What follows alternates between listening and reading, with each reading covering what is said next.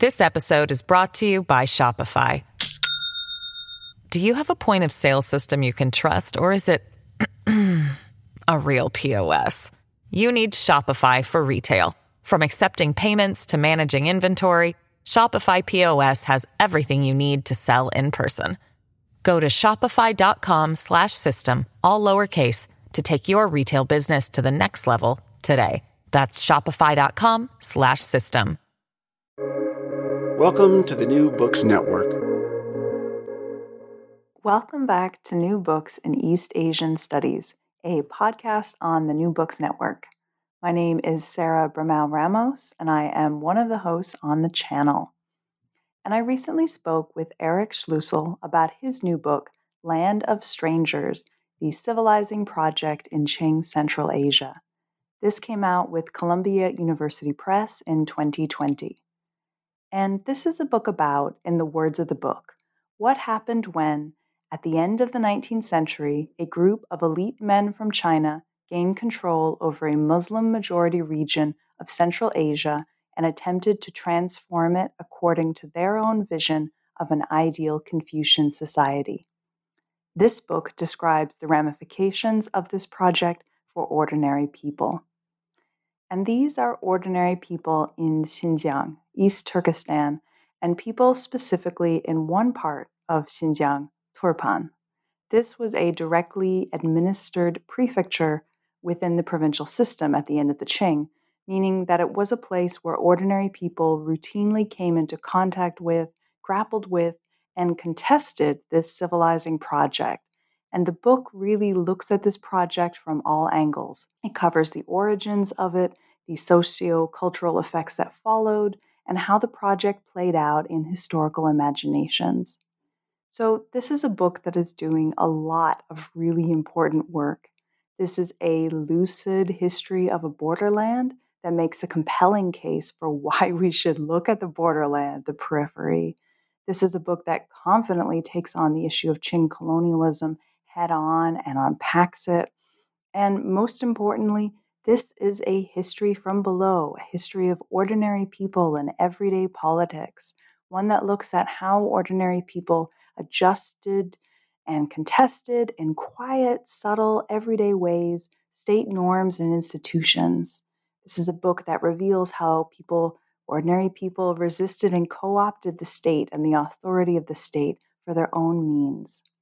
And this is also a multilingual archival feat, for this book is built on uh, a multilingual Chagatai and Chinese archive, an archive that is ragged, as Eric puts it in the book.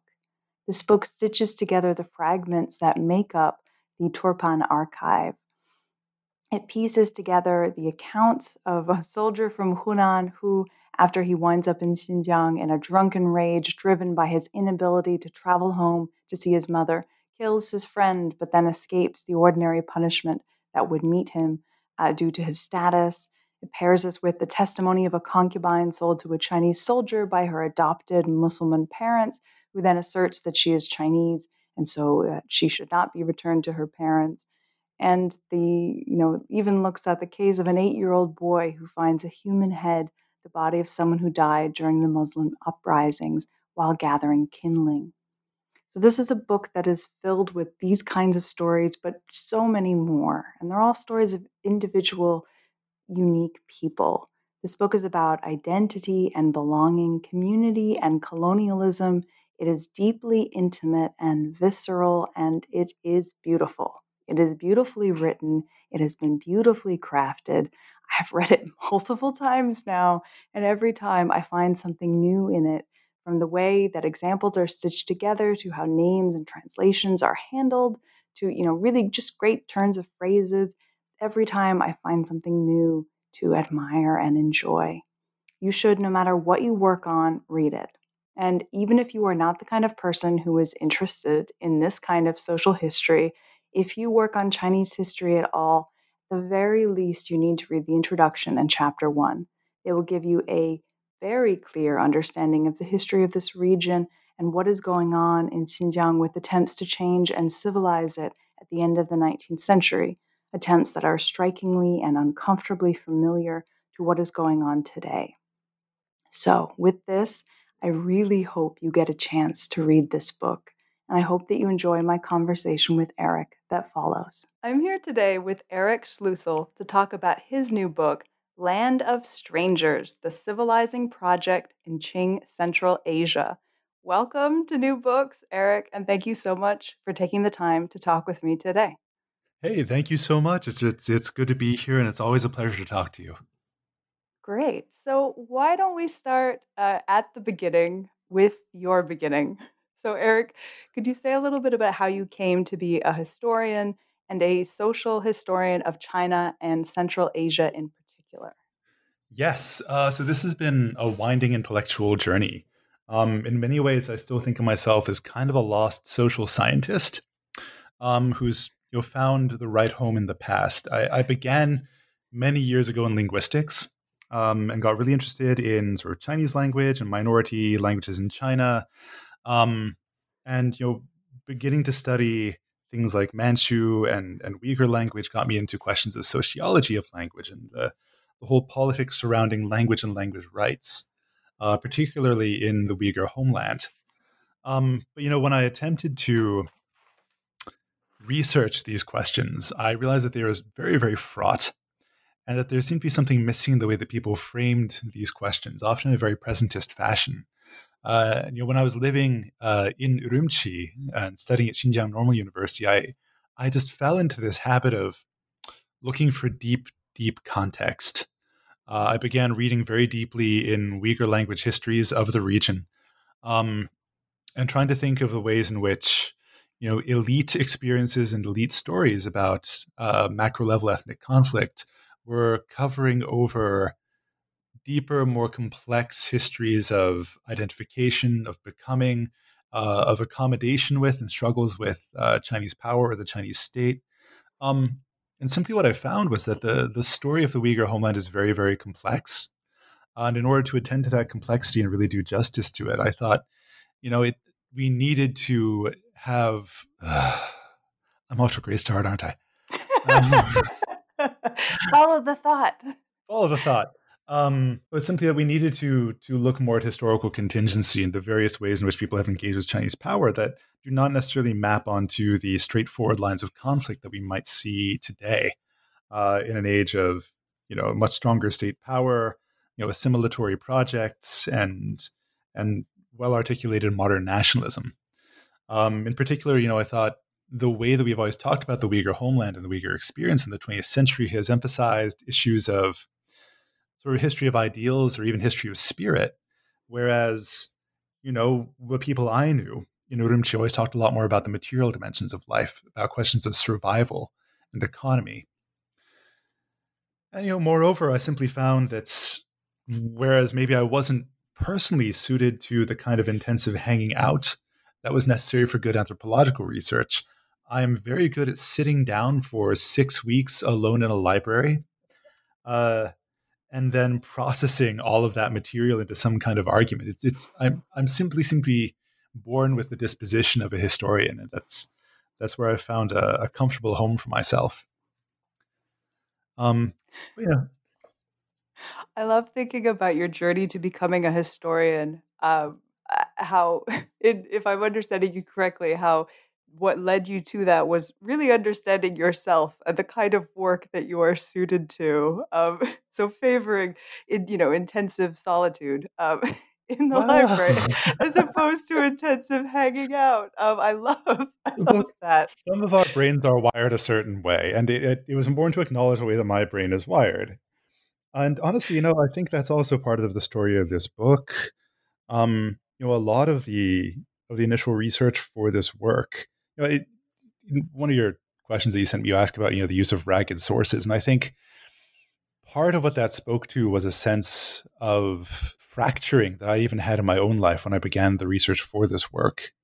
I was in this sort of place, you know, as a person where, you know, I was thinking about the contingent nature of narrative and the way that we narrativize our own lives, the ways that those intersect with, you know, bigger stories that are beyond us. Um, on a broader level, I think you know, um, this book is in some ways a reflection through the history of, of the Uyghur homeland, the 19th and early 20th centuries, on the condition of the early 21st century, um, and the ways that public memory has has has played out since 9/11, since 2001. Um, yeah. So apart from that, you know, there's also this strong dimension to the book that I think it became really clear as I was revising it, uh, really in, in the late later months of 2019, where I'd begun it in 2012 when the Uyghur region, where Xinjiang was in a very different place. And, you know, I was writing this history of assimilation um, in the late Qing in part to show how different uh, the assimilatory policies of the late Qing were to the developmental state that we saw in uh, in Xinjiang in the, the late 20th and early 21st centuries. But you know, by the time I'd, I'd finished dissertation, 2016, things were already changing, and by the time the book was being revised, we saw a really strong revival of sort of assimilatory programs, which some people have characterized as cultural genocide in the Uyghur region. Um, so it's been really strange seeing this book change as I've changed, as the zeitgeist in America has changed, and also as the world has changed, in particular the politics in the Uyghur region. I don't know if you can use that material for anything. no, ab- no, absolutely. And thank you for, you know, charting out not just your own history, but, you know, touching on the modern history of both Xinjiang, but also the current history of the book and where, you know, where it sits. Um, with that, I wonder if we could get deeper into what you've already alluded to, the the sources, right? Um, and this sort of brings us back to the beginning of this book um, you know, because as you said, at, at its most, you know, very at the most basic level, this book is about Xinjiang, East Turkestan, at the end of the Qing period. But this is not, as you've already hinted on, this is not a history of great men. This is not the history of Xinjiang told from the perspective of the Qing state using Chinese sources. And this is not a history that, as I understand it, you're seeking to politicize for current day purposes this is a very different history told, as you put it in the book, and I'm quoting from the book here, uh, using sources no one thought were relevant an oral account of venereal diseases, a scathing poem about interpreters, um, telegraphic reports of capital punishment, mundane fights over cows. You say elsewhere that the sources that you use are ragged, which I love as a way to describe sources. Uh, so, could you talk a little bit more about this? What made you decide to use ragged sources, and what are the kinds of sources that you're using in this book? You know, I wonder if you've ever experienced this. One of the best archives for the history of the Uyghur homeland that is actually open in the world is in Lund, Sweden, of all places. And there you can go and you can pick up these manuscripts, which are covered in, in sort of uncured rawhide. And you pick them up, and tactilely they feel like a dead thing. They feel in many ways like it's almost like like holding a dead animal in your hands, and the smell of them has this strong scent of the barnyard. Um, so I've always been very struck by that that dimension of the research by engaging tactilely and sensually with the sources. But you know, it it began with honestly most of my interventions in research are very naive. They're intentionally naive one of the most productive things I've found, and maybe this is good advice for any grad students listening to this podcast, is when you're looking at the Uyghur homeland, ask a question that's been asked in China proper that no one thought was possible to ask in Xinjiang because they think it's impossible or because they think the sources aren't there. As a student, I was always most inspired by the local level social history of China in the late imperial period. Uh, by Melissa Macauley, Bradly Reed, especially by books like Jeffrey Snyder-Reinke's Dry Spells, which went straight to the heart of how does imperial power function in the locality? How does uh, a newly arrived magistrate, for example, engage with the to them very alien society that they're that they're sent to administer?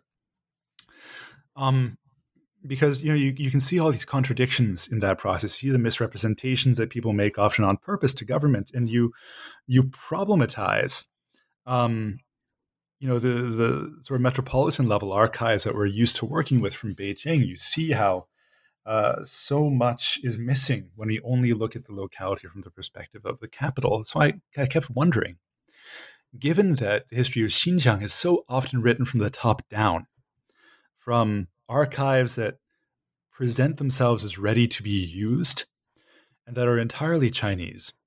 Well, what if we could find something that spoke to the same concerns, uh, say the history of clerks and yamen runners, uh, of local bullies and pettifoggers, if you like, in a place like Yarkand? Um, this is one of those pauses you'll have to edit out later on. I have, I have no. you know, there, there are some of these. So, blah, blah, blah, and so because you know, with due respect to my colleagues, you know, who've done really good work on sort of policy and political history in Xinjiang, um, and Justin Jacobs has written a wonderfully readable history of that, and recently, um, Judd Kinzley has written a great history about resource extraction in the region.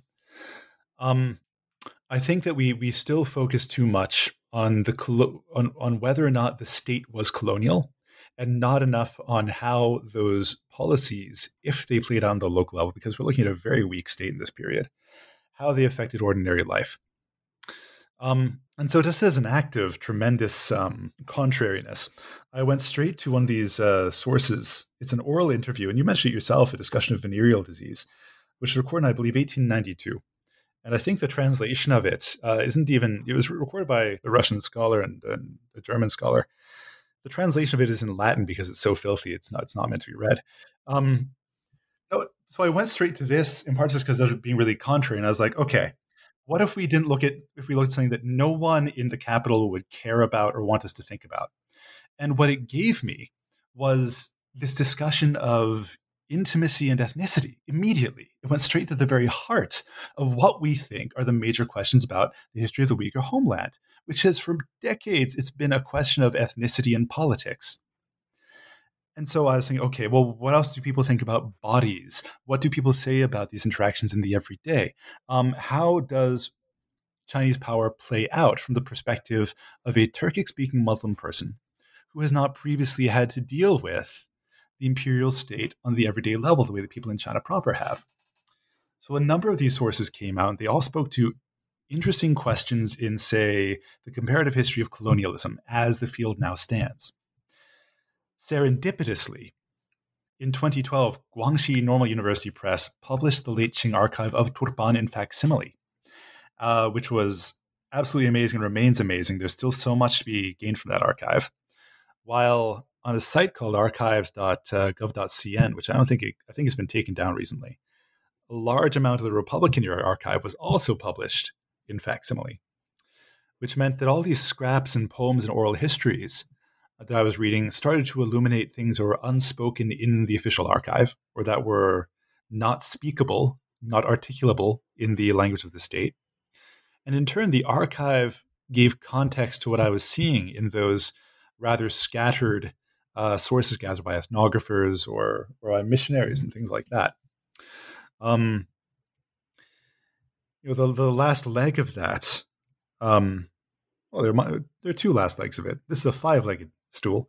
Uh, uh, reading Swedish missionary archives really helped because Chinese archives pretended that they didn't see Turkic Muslim society, and sources in Chagatai or pre modern Uyghur pretended not to see the state for the most part, but missionaries who had been in situ for a long time uh, addressed both sides of that equation.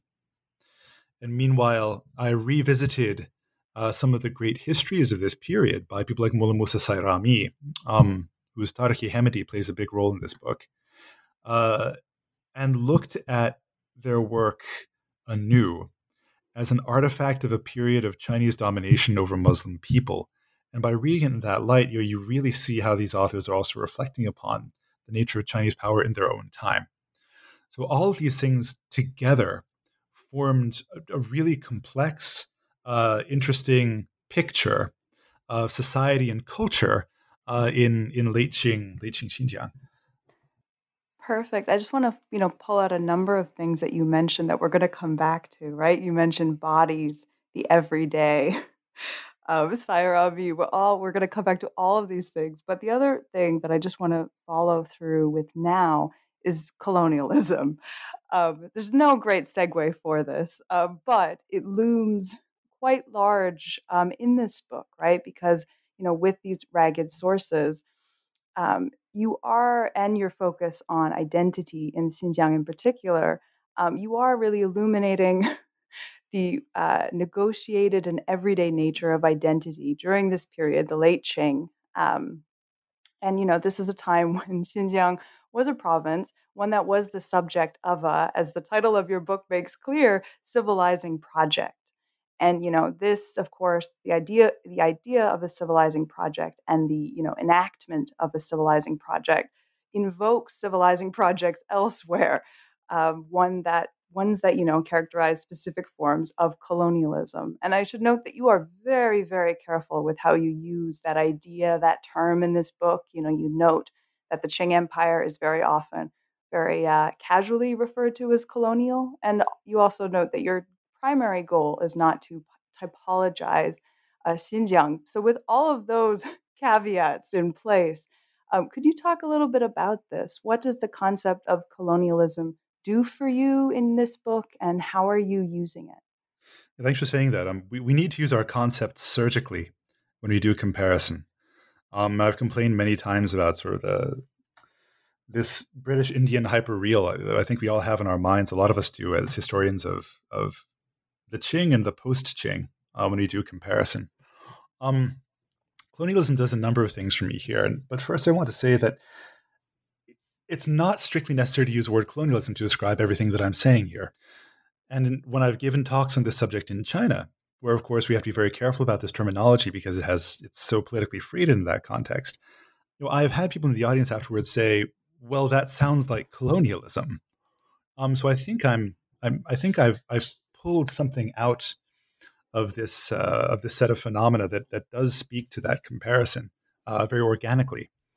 Indeed, at first I had really rejected the idea that I was going to be doing a project about colonialism. I, I, I think for three solid years, I just tried to let the sources speak for themselves and what they kept speaking to, um, what they kept demanding that I pay attention to, and this is what structured the chapters of the book, uh, were all these problems about of domination, all these problems of domination and intimacy, uh, all these problems of sort of assimilation and who and representation um, and the encounter between uh, people and a kind of power that wants to change their way of life.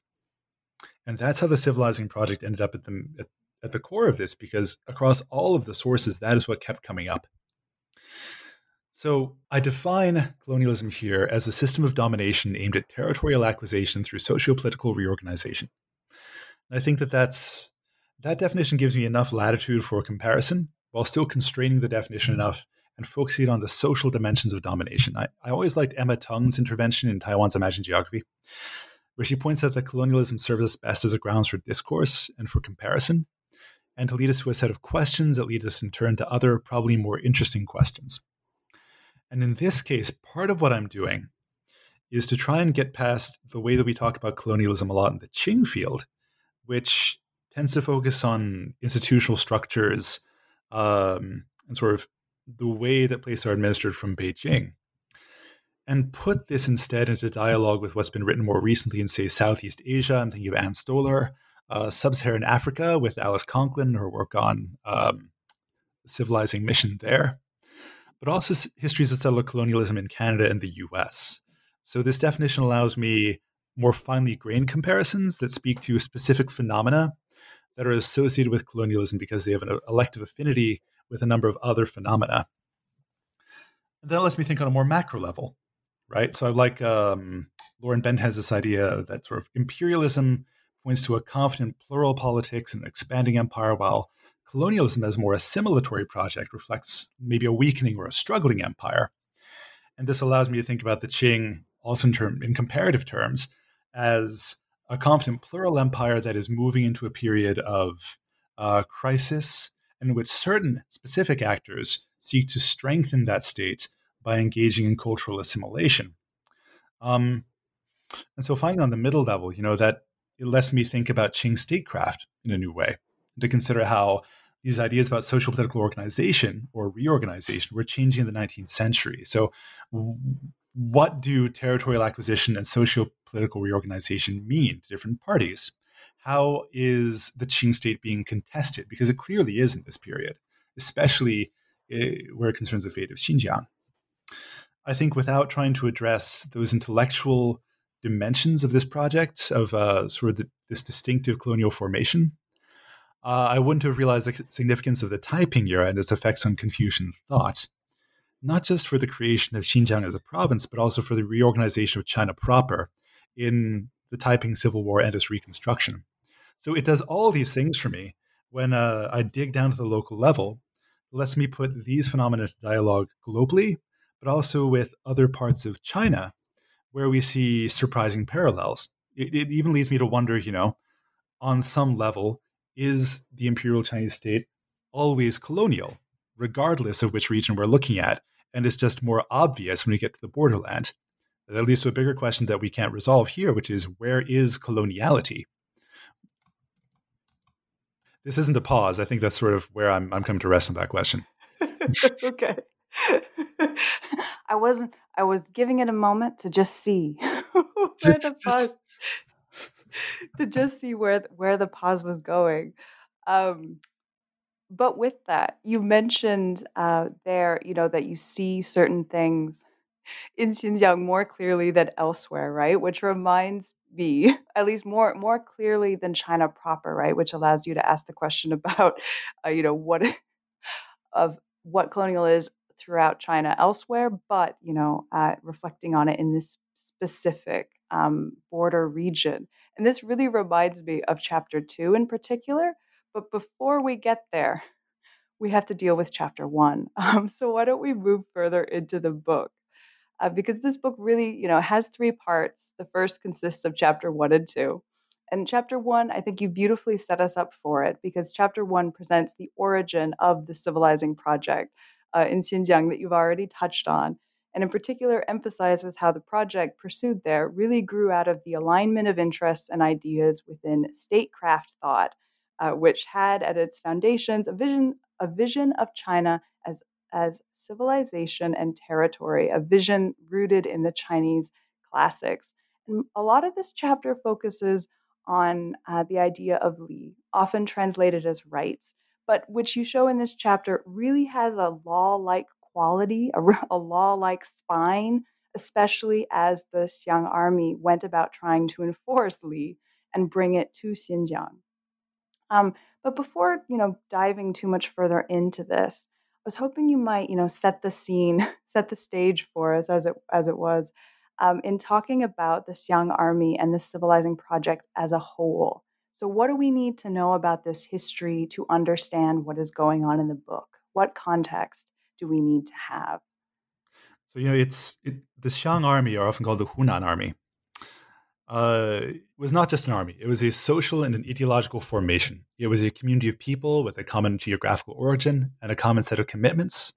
And this is the community that ruled Xinjiang until the end of the Qing. Now, that, that's not how we typically think about the Xiang army or the Hunan army in our historiographical consciousness. We think of the Xiang army as an army that emerges out of local militias in Hunan during the Taiping War and that beats back the Taiping, then kind of disappears, and its leaders go on to important things in government. And they have all these practical ideas that lead to military modernization.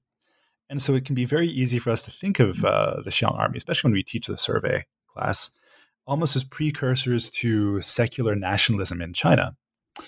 Um, but there's been this a new set of there's been a new wave of scholarship the past several years. I'm thinking of uh, Tobie Meyer-Fong, Stephen Platt, Bill Rowe, uh, and all their students. Um, uh, in China, Wang Jiping, several others, and now you know you have dissertations by Catherine Alexander, Hannah Theaker. There's a bunch of people.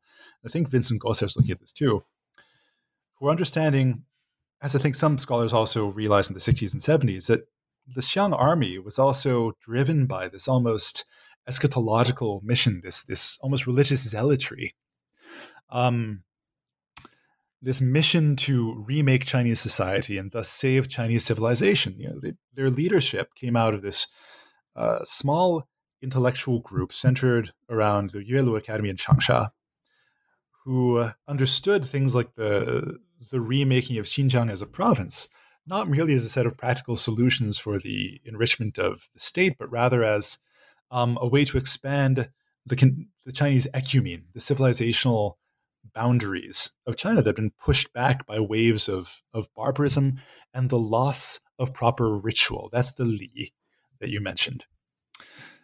And you know, I noticed it was very, very funny that uh, it kept popping up in the sources that uh, Turkic Muslim people in Xinjiang kept wondering what was this Li thing that the Xiang army was so obsessed with. It was a syllable and it meant something like law, and they wanted to enforce it. It has something to do with morality.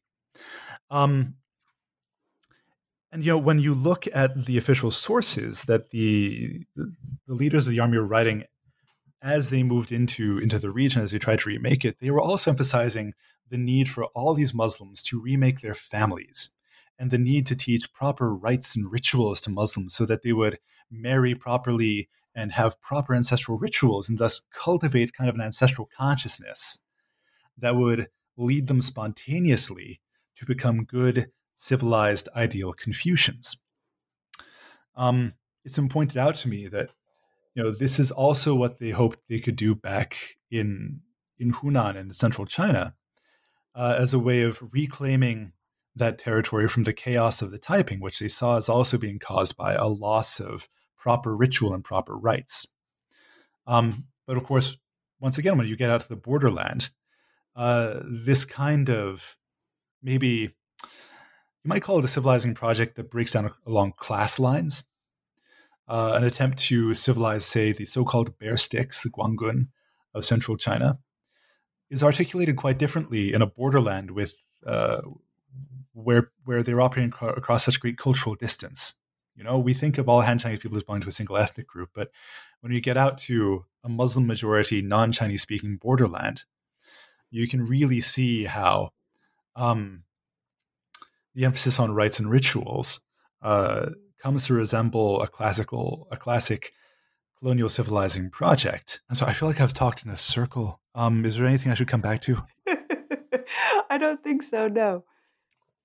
And so that's why you know, Sairami, um, who's been my constant companion these past several years, uh, and whose book I'm now translating, uh, finishing up a translation of, you know, he talks about this Li thing as a kind of Chinese Sharia. There's this this contrast in in most of the Islamic world between the, the temporal law of the Sultan, I mean, often called Qanun or something like that, uh, and the Sharia, which is you know God's will on earth as realized through Islamic jurisprudence. And he and a few other writers in this time noted that you know China seemed to have that same distinction as well. That previously they had lived under the sultanic law of the so-called Court of Colonial Affairs of the Fan Yuan. Um, and during the plural imperial era of the Qing, uh, in the early 19th century, before the Muslim uprisings. Um, you know, they had simply been subjects of Qing law, but now this this new version of the Qing had come back, and these Xiang army people who now controlled the province um, seem to want to enforce a kind of moral code based on scripture. And that's really quite right. You know, the, the Xiang army themselves had found many, many ways in their um, had found many ways the Xiang army leadership had found many ways by deploying these supposedly efficient or time saving or money saving um, measures to uh, suspend imperial law and instead enforce their own vision of the rites. So instead of, you know, really reconstructing the areas that they controlled for the benefit of, of, of the Qing, they're reconstructing for the benefit of what they saw as civilization. This episode is brought to you by Shopify. Do you have a point of sale system you can trust, or is it a real POS? You need Shopify for retail. From accepting payments to managing inventory, Shopify POS has everything you need to sell in person. Go to shopify.com slash system, all lowercase to take your retail business to the next level today. That's shopify.com slash system. Thank you so much for mentioning uh, Sairami in particular, who we're, we're we are going to see again. So he's not just your he has not he's not just your companion. he is the reader's companion, uh, or at least that's that's how I felt uh, because we he will come up later. Uh, but you mentioned there, you know, the the, the Xiang army constructing law, um, and this mm. really takes us then into chapter two. Because if chapter one was sort of all about how Xinjiang was supposed to be assimilated, the grand project, uh, chapter two, in many ways, you know, really shows the limits of that, or at least the problems of uh, of enacting that assimilative project. Um, and it tracks as it does the idea of Xinjiang as an exceptional place, uh, as an exceptional space you say that the history of late Qing Xinjiang is not, in fact, the history of the region's assimilation into the Chinese political system so much as its construction as an exception within it. And this really comes through in this chapter uh, when you look at the legal system. So, you talk in particular about how Xinjiang became a zone of legal exemption. So, for example, the chief technique of punishment that was used uh, here was the execution of people on the spot. And you explained that you know this technique was used elsewhere in the Qing, uh, but elsewhere local officials were not permanently allowed to have power over life and death as they were in Xinjiang. Elsewhere in the Qing, this was a technique reserved for times of war, in times of rebellion. Um, but in Xinjiang, this was moved into the hands of local officials to order society sort of permanently. Um, so, is there anything that you wanted to really emphasize about this chapter? Um, anything about the legal system uh, before we move on to chapters three and four to look mm. closer mm. at how the civilizing project, uh, you know, how it played out? Is there anything you wanted to just mark about chapter two here? Mm, yeah, so I'll try to keep this pretty simple, but the political history of late Qing Xinjiang is a tragedy of errors in many ways. You can see uh, from everything being written by the people in charge of the province that it's a constant struggle to implement what they seem to think of as uh, Tang's uh, an original ideal plan for the region. So General Zuo, uh, Zuo Tang, is often associated with Xinjiang because he was kind of the architect of its remaking as a province, uh, even though he left that project entirely to his heirs. And indeed, most of the later governors had been very much part of his inner circle. Um, they had this brief to normalize the region, right? To turn this culturally distinct region into something like the provinces of China proper. And they had to do so on a 17 year time frame. At least that was the idea, was that they would be able to remake the region through education and through rectifying the family so that uh, it would look more like Hunan, despite being ecologically radically different. Um, and I'll just point you very briefly to um, um, Peter Lavelle's recent book, which also touches on these issues, uh, particularly from an environmental history perspective. Um, but of course, normalization uh, has this inherent tension that we see in all sorts of different colonial uh, colonial regimes. I'm thinking in particular of um, what became the frontier tribal areas of Pakistan and British India, where in order to normalize something, it must be made different. And it is that difference that the state must constantly act upon in order to assimilate the other. Mm. This plays out in Xinjiang uh, in no small part through the legal system, which is divided in two um, between this exceptional technique of s- swift or immediate punishment on the spot, uh, which you would think is being used uh, to punish non sort of ethnically non-Chinese people, but in fact, it seems to be deployed against violations of the rites, violations of morality. Uh, this is a technique whereby execution may be performed without first securing the, the permission of the emperor. And the Xiang army regime deployed this really, really frequently, all the way until the end of the Qing dynasty, in order to punish offenses that they saw as bringing instability to the family uh, and to the uh, socio moral rectification of Muslim society. Um, oh, God, I'm just all over the place. Uh, so here, here's how I'll bring it back. Um, so what I want to emphasize here is that Xinjiang was not being constructed as a zone of exception because people there were ethnically different necessarily, and we don't really see the racialized discourse of difference uh, in the Qing documents, in the official documents that you think we would see. Rather, we see Xinjiang constructed as an exception within the Qing legal system because of its fallen moral state. Um, oh God, I'm sorry. I'm just I'm really all over the place now. Uh, what what this does for us in some ways is to okay, this helps us see that Xinjiang as a province or a place becoming a province or that never perfectly becomes a province is in many ways like the other places in China proper that the Xiang army dominated. So it actually, uh, an ordinary person living under the Xiang army regime in Xinjiang in the very late Qing is a lot like a person living in Hunan under the Xiang army regime in the late Qing. So you mentioned there, you know, in in the uh, the project of assimilation, that there's sort of two realms that we're really focused on: uh, education and the family, and sort of bringing about this uh, this civilized um, Xinjiang. So this sort of brings us beautifully into the next into the next part of the book in chapters three and four. And chapter three, I feel like I need to own up to it. Chapter three is probably my favorite chapter because it focuses on interpreters uh, yes. by fluent intermediaries trained through uh, Chinese language and really Chinese value uh, schools, who more often than not, as you show in this chapter, use their grasp of the Chinese language and you know official culture to their own advantage.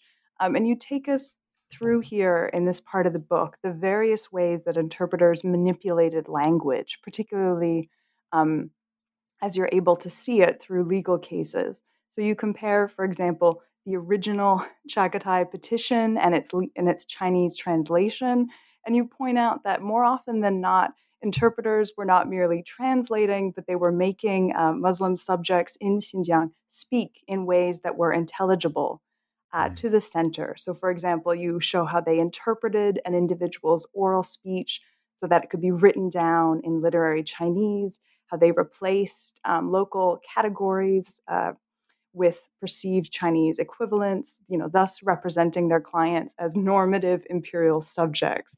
Mm-hmm. And all of this, you know, interpreting led interpreters to be uh, painted as suspicious, divisive figures.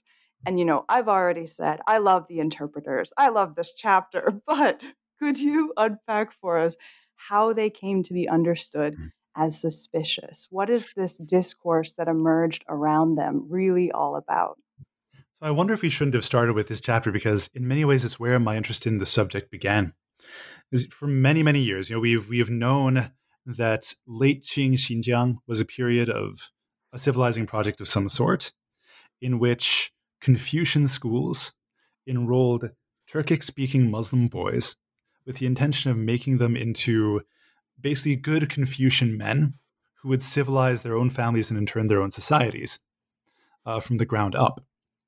And a very small amount of, uh, well, a certain amount of memoir literature addresses this. There's one memoir in particular that talks about the pain of being forced to go to one of these schools and having your family sort of turn against you and see you as an outsider clearly this is these people were problematic figures in this period. When you turn to Mullah Musa Sairami's accounts as well, he also brings up these interpreters or these translators, but he places them at the dawn of human history and shows how these interpreters played a role in the fracturing of the human community into a million different pieces, people who spoke different languages and therefore could no longer be part of the same family. Clearly, these translators had something to do with uh, conceptions of family, um, conceptions of society, and conceptions of identity. Sorry. Question is why and how. Uh, the following the interpreters gets us to the point of contact between ordinary Turkic-speaking Muslim people and a Chinese administration that was largely monolingual in Chinese and hopelessly incapable of administering the people that they were intended to administer. This is a basic problem of communication. Um, it was these interpreters who, instead of becoming good Confucian men as was intended, instead learned to use their linguistic abilities for their own purposes and for their own families, and ultimately to profit off of this information gap that existed between state and society. And that information gap is something which existed across the Qing administration at this point. You know, if you look at Sichuan, if you look at anywhere else in the Qing, um, there's a point where the the caseload uh, of the magistrate is so great that it is simply necessary to employ someone to translate between local society and all of its complexity and vicissitudes and bring that into the simpler, intelligible language of the state to make it legible. In the case of, of late Qing Xinjiang, these interpreters uh, were such were obviously indispensable, but also very tricky figures.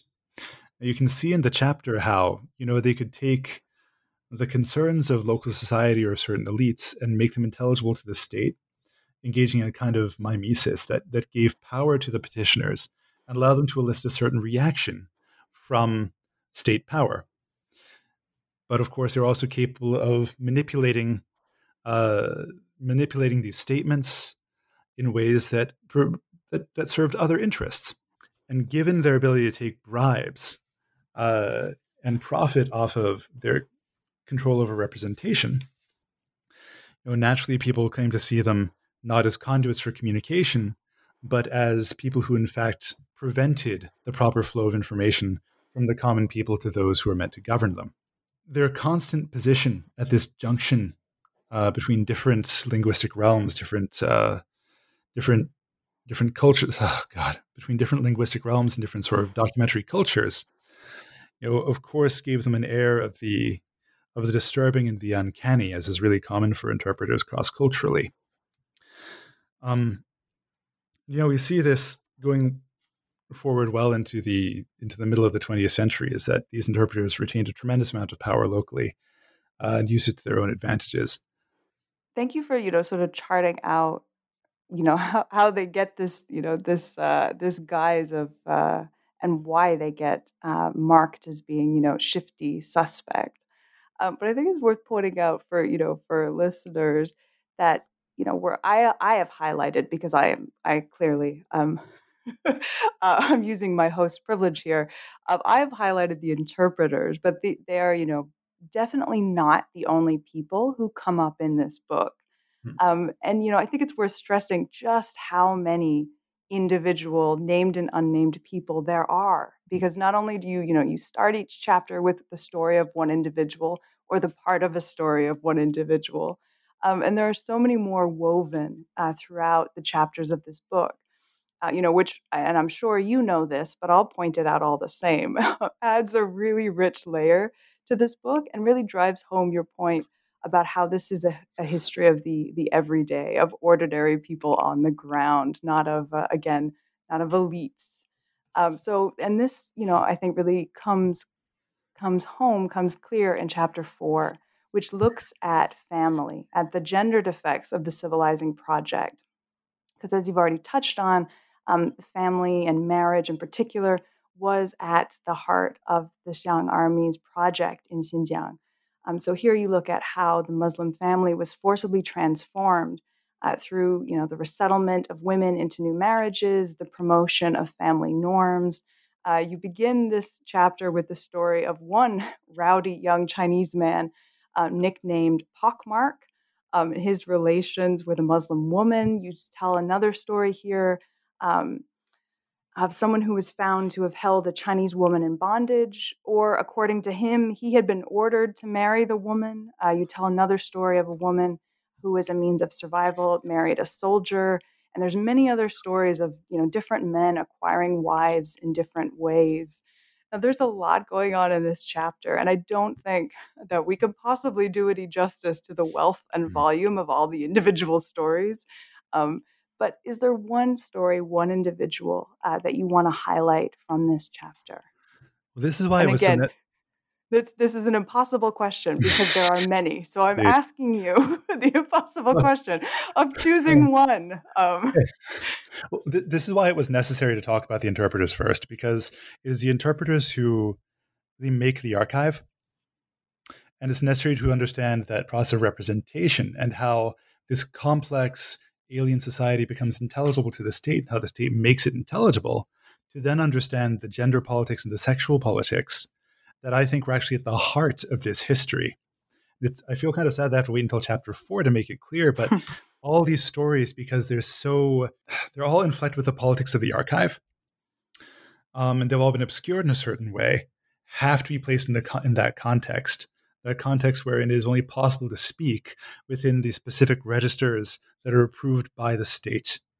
You know, in chapter three, we we see how you know we can look at the physical lines where they would cross things out in testimonies and alter them to be legible to the state. That's how we need to read this chapter because it concerns very sensitive issues that people didn't necessarily want to reveal to the state. And many of these stories are highly fragmentary uh, because for the most part, uh, you know, this story is mostly about what the state would have considered marriage and chastity. And those issues mainly were sent back to the sub magisterial level to be mediated on the local level. And so it was tough to pick out one story that would tell all of the things that I wanted to emphasize, given that I think that the sexual politics is actually at the heart of the reification of identities in the everyday. Firstly, you mentioned the story of a woman, uh, Rubeida Khan, who, in an act of survival, this woman who sold herself to a former Chinese soldier. And I want to emphasize this one because, okay, so Rubeida Khan sells herself to Zhu Chunting, a demobilized Xiang army soldier. It's a very common story in this period. If you open up the so called rites section, the Li of the archive, the first decade is full of these stories, most of which are more fragmentary. They have a mixed heritage daughter who's named uh, Tauhar or Peach Blossom. It's a very typical name for a half Turkic Muslim, half Han Chinese um, daughter in this period. Ruveda Khan is then left behind by Zhu Chunting, who leaves her in the care of some of his old army buddies. Again, very, very common phenomenon. These army buddies, who presumably are, presumably are benefiting from her domestic labor the way that Zhu Chunting had benefited from her reproductive and sexual labor, you know, they supposedly have permission to trade her and her labor, labor to other people, and they do so through Hui intermediaries. This is also a very common part of the story is that Turkic speaking Muslim women, what we now call Uyghurs, what they then called Musulman or Muslim, would, were tr- frequently trafficked by Hui, Chinese speaking Muslims, who also regularly spoke Turkic language and so could be intermediaries, trafficked to uh, Han Chinese soldiers and settlers and I think it's this intersection of the economic dimensions um, of domination with uh, linguistic and religious difference that really reified those boundaries. And so Ruveida Khan, you know, she struggles against this. She refuses to be sold. She ends up being tied up and thrown in the back of a wagon. Her brother, or someone who claims to be her brother, again, we have the politics of the archive, finds out and tries to get her freed. But by then, she's already been trafficked off to another town in the Turpan depression. By the way, we haven't even mentioned that this whole book is focusing on one place in Xinjiang called Turpan. Um, she's trafficked off to, to another town where she refuses to serve her new husband, Yang Bencheng, who, by the way, if you look at the actual record, Yang Bencheng is not a family man. He lives with nine other demobilized soldiers in a house together, um, which raises a number of questions about sort of um, sexuality and labor uh, in in late Qing Xinjiang. Eventually, she commits suicide. She kills herself by swallowing opium. She doesn't get justice, however. You know, I think a lot of us know if we look at uh, women's suicide in, in, in the Qing, we understand through work like Vivien Ng that um, suicide is a way of having agency in death by pointing out that what has been done to you is injustice. But instead, the state uh, gives her a memorial art celebrating her faith to her former husband, making her out to be a good Confucian widow. I think this is what Janet Theiss calls the chastising state, right?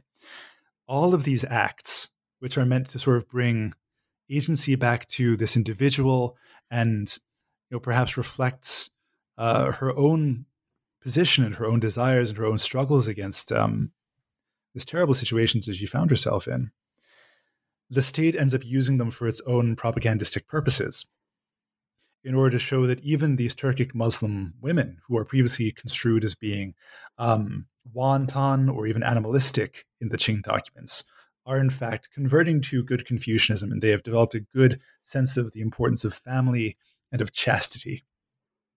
And so it's a very tragic story that touches upon a number of the very central issues, I think, both in the representation of the history in the state archive which I think we need to uh, be much more critical on our use of. Um, but also in the, the the the deeper sets of issues surrounding economy and ethnicity that I think are are essential to understanding the emergence of of new identities in this period. Perfect. I think that you know speaks so clearly to your sort of summary there about this particular story and what we can draw from it uh, really speaks to you know chapter four as a whole, right? And you you mentioned also there uh, that this really gets us to the representation of history. Um, and this, of course, brings us very effortlessly, really, into the final part of the book, chapters five and six. Because if you know the first the first part, chapters one to two, were about the idea of the civilizing project. Three to four, the effects on the ground. Uh, five to six are really about the memory of it. Um, and chapter five is another really beautiful chapter that looks at the sort of the politics of collected memory. And you argue here that the Muslim uprisings and subsequent reconquest were experienced and remembered as historical trauma. I just want to pick out one aspect of this that comes through in this chapter, and that is that one of the main focuses of this chapter is uh, human remains, human bodies, because as you point out here, such remains became, um, in this fraught moment, emblematic not only of personal or familial loss, but of the imagined community's loss of collective, collective heritage. A corpse could stand for many things a personal threat or a sign of impending disaster, a lost parent, or a lost national hero. Um, and this chapter was, to me at least, one of the places in the book where we really see identities and uh, imagined communities coming through really, really clearly. Um, so, could you say a little bit about these identities, which, as you show in this chapter, really come out of mass conflict and trauma? Mm. So, thank you for emphasizing those dimensions of it. Um, I think in the China field, we have a tendency when we think about community and the emergence of large scale subjectivities to go back to sort of Benedict Anderson and these very classic, almost very safe statements about the nature of um, groupness, what it means to belong. Um, and for me, you know, I, I, I think that we need to get, it's no longer the early 90s. Look, we need to get to more recent theories of groupness um, and think in a more finely grained way about the kinds of identification that exist and have existed in the past. I think Rogers Brubaker, in particular, in more recent work, has pointed out the flexibility and interpenetration of religious, ethnic, and linguistic modes of identification of the sort that you know, I think we can see as being primary uh, and dominant in this period. And it, I see a transition in the Muslim uprisings and in their aftermath, say the war and its reconstruction. And there, I think there are parallels with the American experience there. Um, a shift from more flexible kinds of identity or um, a certain set of boundaries towards a new set of more reified, seemingly ethnicized um, differences, hard boundaries between communities. Um, I was very much inspired by the work of Tobie Meyer-Fong, her book and What Remains, but also uh, Vincent Brown and The Reaper's Garden. Uh, some work on trauma and genocide to think about the particular role of violence and remains um, in shaping collective consciousness. Um, this is something that came out very clearly from the sources, both in Chinese and in Chagatai. It was the way that people spoke about the Muslim uprisings as a first moment of uh, the world falling apart and an old order giving way to chaos, which led in turn to a new sort of order, wherein the old Qing Empire had disappeared, and with it, the relative degree of peace and stability that had existed. Violence broke out, and then there's a tremendous sense of loss and really sort of pointless loss of people's lives being disrupted and upended all across China and even all across, um, many ways across the world. And people asking why this was. Um, that plays out in the, the mass level, which we can talk about when you look at Sairami's work. But on the local level, it played out in all these negotiations over what people deserved um, from their experiences in that violence. If you'd been displaced, if your family had been killed, you know, you can make a claim to the land that had been left behind, or you can make a claim to redress on that basis. But to invoke the uprisings, to invoke the, the sort of mass trauma, if you will, was also profoundly dangerous not just on a psychological level. I don't want to psychologize my my historical subjects, um, but in representations of the past, in bringing up that violence in in text, it invoked uh, all it invoked a complex politics that many people wanted to leave behind, and yet that remained very much present in society, whether people liked it or not. What I found was that the rhetoric of trauma, if you will, the, the rhetoric of violence and the rhetoric of the bones that were left behind and the search for one's ancestors um, lent a tremendous significance and power to people's claims, even in the everyday, such that invoking your own lost ancestry or even the ancestry of your community became an effective means to talk about yourself and what you needed and to elicit responses from power, to hold power over others. Increasingly, in the context of the Turpan Depression, where this book is very much set, um, Turkic speaking Muslims made claims on behalf of the ancestors of all Turkic speaking Muslims, and Hui made claims for the ancestors of all the Hui, and Han made claims for the ancestors of all the Han, regardless of where they had come from, whether it was Shanxi or Tianjin or Hunan. And so you can almost see in real time how discourses about familial or personal loss in the uprisings. Give way to discourses of communal loss and communal claims to land and to um, you know a legitimate uh, sorry and to legitimate settlement in this territory and in this place. Absolutely and it's i mean it's as you've just as you've just indicated there it's this is a chapter that deals with complex identities, complex politics, but it also manages to be, at least this is how I experienced it, um, an intimately physical chapter. This this is sort of how I read it. Um, it remains, you know, as you were just saying, deeply, deeply rooted um, on the local, um, on the local level, as you've sort of flagged there. This chapter in particular, but the book as a whole, is very much rooted in Turpan, um, and I think that comes through again very physically um, in this part of the book in particular. Thank you for saying that. I just want to emphasize that when you read the historiography of, of the Uyghur homeland, of East Turkestan or Xinjiang, I've always asked, where are the people? Um, it's often a historiography that takes the entire region as its subject. Um, and we very, very rarely get a look at the stories of people on the ground, as it were. I, I simply thought it would be a valuable intervention to try to address that intimate level. And I'm so happy that it came out clearly in this chapter.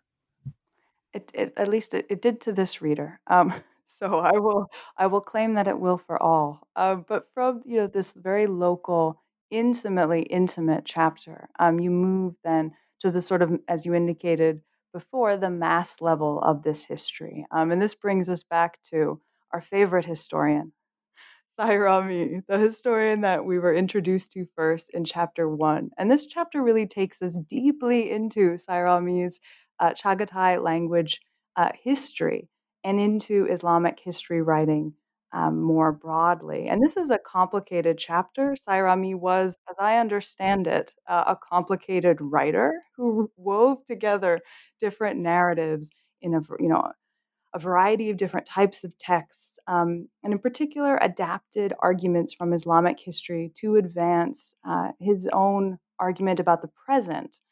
Um, and so, in this chapter, you show how, in his history, the Emperor of China becomes a just um, Perso Islamic ruler. The relationship between peoples and the sovereign is conceived of as a lost family. You know, as I indicated, this is a complicated chapter. Um, but is there anything you want to highlight in particular for readers and listeners here about what Sairami, again, our favorite historian, um, thought about the Qing and the Qing Empire and China specifically? You know, Sairami has always been regarded as a great historian for the evidentiary value of his work, the Tarikh or Tarikh.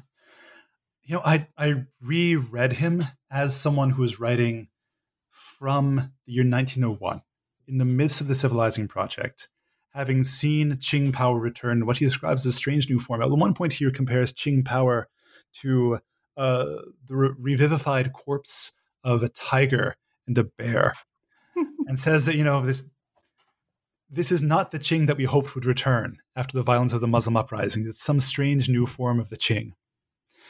And he's writing in 1901 very explicitly for a project of recovery. I want to emphasize this. He's not just a careful historian he's engaged in the politics of memory, where he wants to bring back what seemingly was lost in the year of the outbreak of the uprisings, 1864, an event that he relates directly and very intimately to uh, the events of hundreds of years past, even over a thousand years past. what he's doing for us in many ways is explaining why the Qing Empire used to be good, and by explaining how it used to be legitimate and how the emperor used to be, you know, a good secret Muslim who protected the Sharia. Um, he can explain why it is so disruptive and so strange in the present.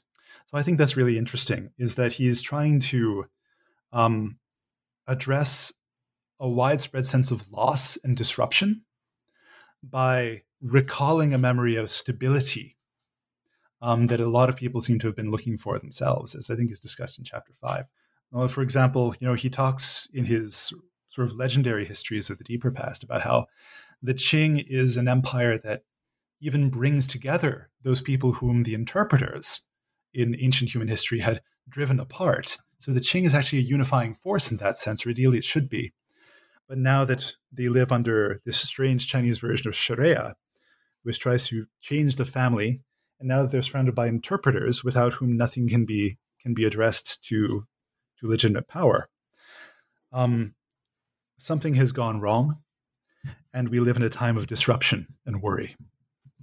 Yeah. So with this, you know, the sense of loss, the sense of disruption, uh, we've come really to the end of this book, and also, you know, we've come to the end of this you know, deeply textual, deeply physical, and even though it is so textual, deeply rooted in the everyday and in the experiences of people, all at once, um, wrapped up in this one book. And you know, with that, we've also come to the end of our conversation. So now that we are here at the end um, of both the book and our time together, uh, what are you working on now, Eric? What is inspiring you at the moment? Well, um, there are two things that I think end up kind of left out of the book that I'm, that need to be longer term projects for me to do justice to them. One is a story of Chinese settlers, um, because you know if we consider late Qing Xinjiang in terms of settler colonialism, um, when we need to acknowledge that settler Han Chinese themselves were the subject of violence and had a complex relationship to the state.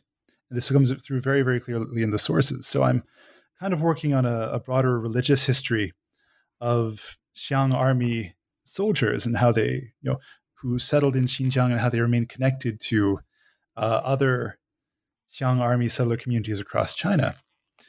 Um, but the other piece that I think we need, really need to address as a field uh, is actually the economic history of the region.